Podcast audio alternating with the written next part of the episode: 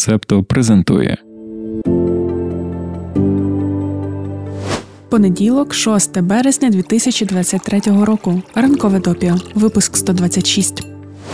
Чи доводилося тобі чути про гаванський синдром? Доброго ранку і не спіши лякатися, що якась нова пандемія насувається.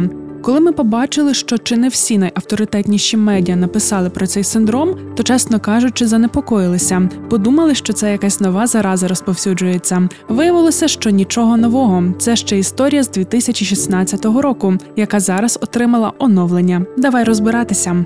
Наприкінці 2016-го загадково захворіли американські і канадські дипломати та офіцери розвідки США в Гавані, столиці Куби. У людей раптово проявився широкий спектр незрозумілих симптомів – мігрень, втома, запаморочення, нудота, тривога, провали в пам'яті та когнітивні порушення. Деякі з постраждалих сказали, що відчували, ніби їх вдарила вибухова хвиля або згусток енергії. У деяких випадках симптоми були періодичними, в інших вони зберігалися протягом тривалого часу, а потерпілі потребували догляду. Хтось отримав величезні медичні рахунки, а хтось взагалі вимушено пішов на пенсію через нездатність продовжувати роботу. Власне, всю цю дивовижу назвали гаванським синдромом. Пізніше сканування мозку показало пошкодження тканин, які зазвичай спостерігаються у пацієнтів та пацієнток зі струсом мозку після вибуху бомби або автомобільної аварії. Причина гаванського синдрому з самого початку була невідомою. І, як ти можеш здогадатися, з'явилися різні теорії.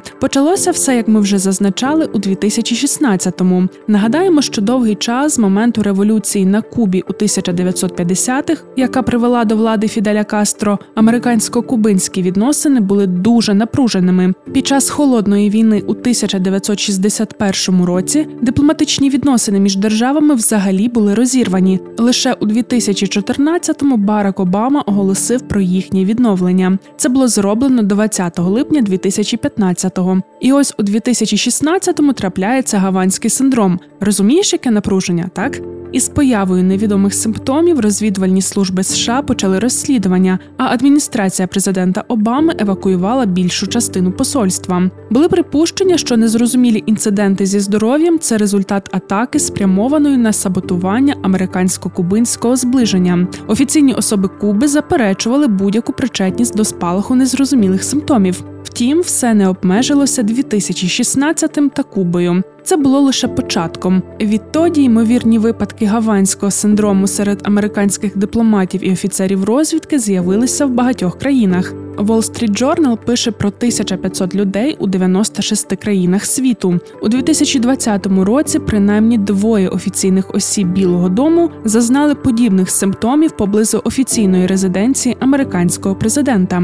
Конгрес закликав розвідувальні служби надати інформацію, що ж це за чортівня. Власне, офіційно цю чортівню назвали аномальними інцидентами зі здоров'ям. Урядові слідчі досліджували походження хвороби, вивчали низку потенційних причин, включаючи акустичні сигнали, хімічні та біологічні впливи, іонізуючи випромінювання, радіочастоти та іншу електромагнітну енергію. У лютому 2022-го експертна група припустила, що причиною може бути зовнішнє джерело енергії, але й зазначила про велику кількість інформаційних прогалин. І ось минулого тижня опублікували оцінку розвідки США. Першими про цей звіт написали Washington Post, ще, власне, до його оприлюднення. Видання поспілкувалося зі своїми джерелами у розвідці. Дуже нас повеселило, як The Guardian у своєму матеріалі постійно підкреслювали, що це не секретна версія звіту розвідки. Які ж висновки у тому несекретному звіті? Мабуть, найбільш головний? Дуже малоймовірно, що за так званим гаванським синдромом стоїть ворог. 7 розвідувальних агенцій, серед яких і ЦРУ, розглянули 1000 випадків аномальних інцидентів зі здоров'ям. Більшість служб визнали, що дуже малоймовірним є те, що загадкові симптоми стали результатом навмисного втручання противника або ж побічного ефекту його діяльності на кшталт електронного спостереження. 2 агентства назвали іноземне втручання малоймовірним, а от одне утрималося від висновків.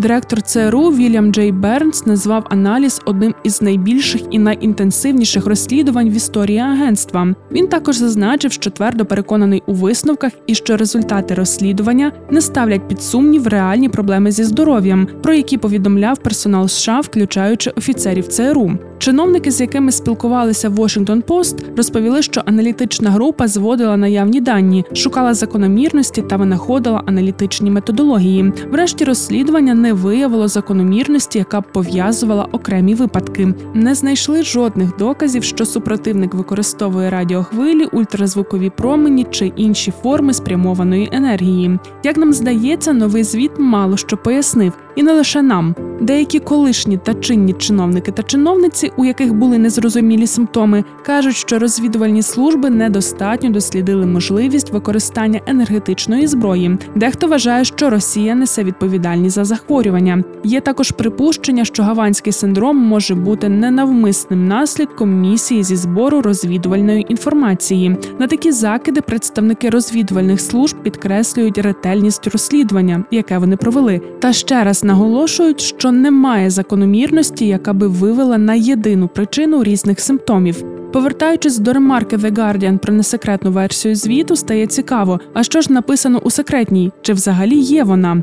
От що точно є, то це секретна частина для наших патронів та патронок. У версії на Патреоні розповідаємо про те, як російські пропагандистські мовники працюють у Франції і чому цьому не змогли завадити санкції ЄС. Підписуйся, ставай частиною спільноти і слухай більше від себто. Упс. Цю частину можна послухати лише на Патреоні. Доєднуйтеся до спільноти, щоб отримати доступ. У п'ятничному випуску ранкового допіо ми обіцяли розповісти, як так сталося, що Нігерію поглинула готівкова криза. Обіцянки ми виконуємо, але спершу хочемо зробити одне важливе уточнення щодо минулого випуску. Ми розповідали про закон про аборти у Беніні і зазначали, що Африка на південь від Сахари має найвищий у світі рівень смертності від абортів. Йдеться саме про нелегальні аборти, які роблять підпільно. Саме для того, аби убезпечити жінок від таких небезпечних процедур, що призводять до смерті, і потрібна легалізація абортів. Дякуємо, Данчик, за твоє дуже цінне зауваження у коментарях на YouTube.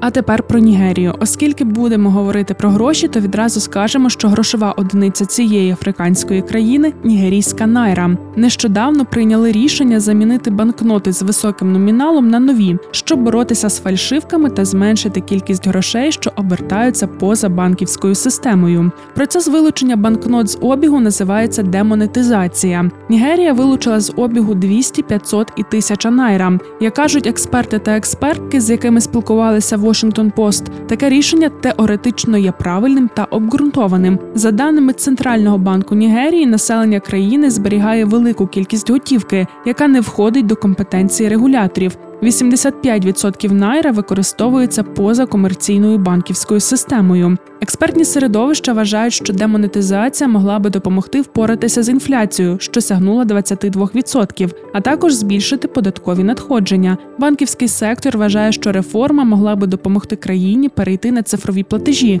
та подолати організовану злочинність, як то викрадення людей. Втім, те, що дуже добре в теорії, може бути абсолютно знівельовано реалізацією. Так і сталося. Погане впровадження політики демонетизації звело на нівець усі потенційні переваги. Як наслідок, деякі підприємства зафіксували зниження доходів на 40%. Що ж відбулося? Наприкінці минулого року Центральний банк країни почав випуск банкнот найра нового дизайну. Паралельно почали вилучати старі банкноти. Спершу мешканцям та мешканкам дали лише 1,5 місяці на обмін старих найра на нові. Ми нагадаємо, що населення Нігерії становить 220 мільйонів людей. Чи треба говорити, що 1,5 місяці замало? Це ж очевидно. Попит значно перевищив пропозицію нових банкнот. Окрім дуже стислих термінів, Центральний банк також запровадив обмеження на зняття коштів. Спершу 100 тисяч найра на тиждень. Після критики 500 тисяч найра. 500 тисяч найра – це 1085 американських доларів. Але запроваджені норми – це в документах, а в реальності – дефіцит готівки. Тож банки можуть видавати лише від 2 до 5 тисяч найра кожній людині. Це все дуже болісно впливає на економіку та людей. Вулиці спорожніли, на ринках, що є традиційними для Нігерії, людей мало, продавці майже нічого не продають. Декому з них доводиться позичати гроші на їжу. Дрібні підприємці потребують переходу на цифровий банкінг, але не звертаються до банків, оскільки там довжелезні черги. Ті, хто вже діджиталізувалися, кажуть, що платежі не проходять, оскільки банківська система висить. Потрібно більше часу, щоб адекватно втілити дуже навіть непоганий задум. У 1984 році Нігерія вже пробувала здійснити подібну заміну банкнот. Тоді також мало місце погане управління під час втілення рішення. Проблеми під час демонетизації – це не щось унікальне для Нігерії. Зі схожими викликами стикалися багато країн. Наприклад, у 2016 році прем'єр-міністр Індії Нарендра Моді оголосив 86% готівки Україні недіючими. Це призвело до масштабної втрати робочих місць у неформальній економіці. Джеффрі Франкель, професор економіки Гарвардської школи Кеннеді, вважає, що індійська стратегія швидкої демонетизації зазнала невдачі, оскільки була надто різкою та таємною. Такі зміни вимагають більше часу для друку великої кількості нових купюр і допомоги підприємствам у переході на безготівкові методи оплати. Стіки до ранкової кави. Про події стисло. Станом на 1 березня сирійський режим Башара Асада понад 84 рази бомбардував північно-західну Сирію після землетрусів, які відбулися у лютому. Департамент юстиції США повідомив, що поліцейські, постраждалі під час заворушень 6 січня 2020 року, можуть подати до суду на Дональда Трампа. Колишнього президента можуть спробувати притягти до відповідальності за дії натовпу, який штурмував Капітолій. Чиновникам та чиновницям федеральних міністерств Німеччини заборонили завантажувати TikTok на робочі пристрої, оскільки занепокоєння щодо безпеки китайського додатка набирають обертів серед західних урядів. Раніше подібне рішення було прийнято в Канаді. На безлюдному острові Квінсленд у Австралії виявили новий вид гекконів, який схожий на маленького дракона з дзьобистим обличчям і колючим хвостом у формі листя. Конрад Хоскін з університету Джеймса Кука натрапив на ящірку під час 4-денного обстеження острова в глибокому кам'яному середовищі, вкритому фіговими деревами та папороттю. Кожні додаткові 500 кроків на день, які людина проходить в літньому віці, допомагають знизити ризик серцевих нападів та інсультів на 14%. Дослідники та дослідниці протягом декількох років спостерігали за 452 дорослими, середній вік яких 78 років. Порівняно з тими, хто проходив менше 2000 кроків на день, дорослі, які робили 4,5 тисячі кроків, мали на 77% менший ризик виникнення серйозних проблем зі серцем. Середня кількість кроків учасників та учасниць дослідження становила 3,5 тисячі кроків на день. Вчені сказали, що отримані результати доводять, що кожна дрібниця допомагає, коли справа доходить до ходьби в літньому віці. Тому не потрібно гнатися за 10 тисячами кроків. Важливо просто ходити. Сподіваємося, що ти слухаєш ранкове допіо, зокрема і під час ходьби. Нам здається, що так цей подкаст тобі ще більше буде подобатися. Якщо ж ти сидиш або лежиш, то вставай і нумо крокувати. Почуємося. Ви прослухали подкаст «Ранкове допіо». Шукайте себто в соцмережах, діліться враженнями та розповідайте іншим.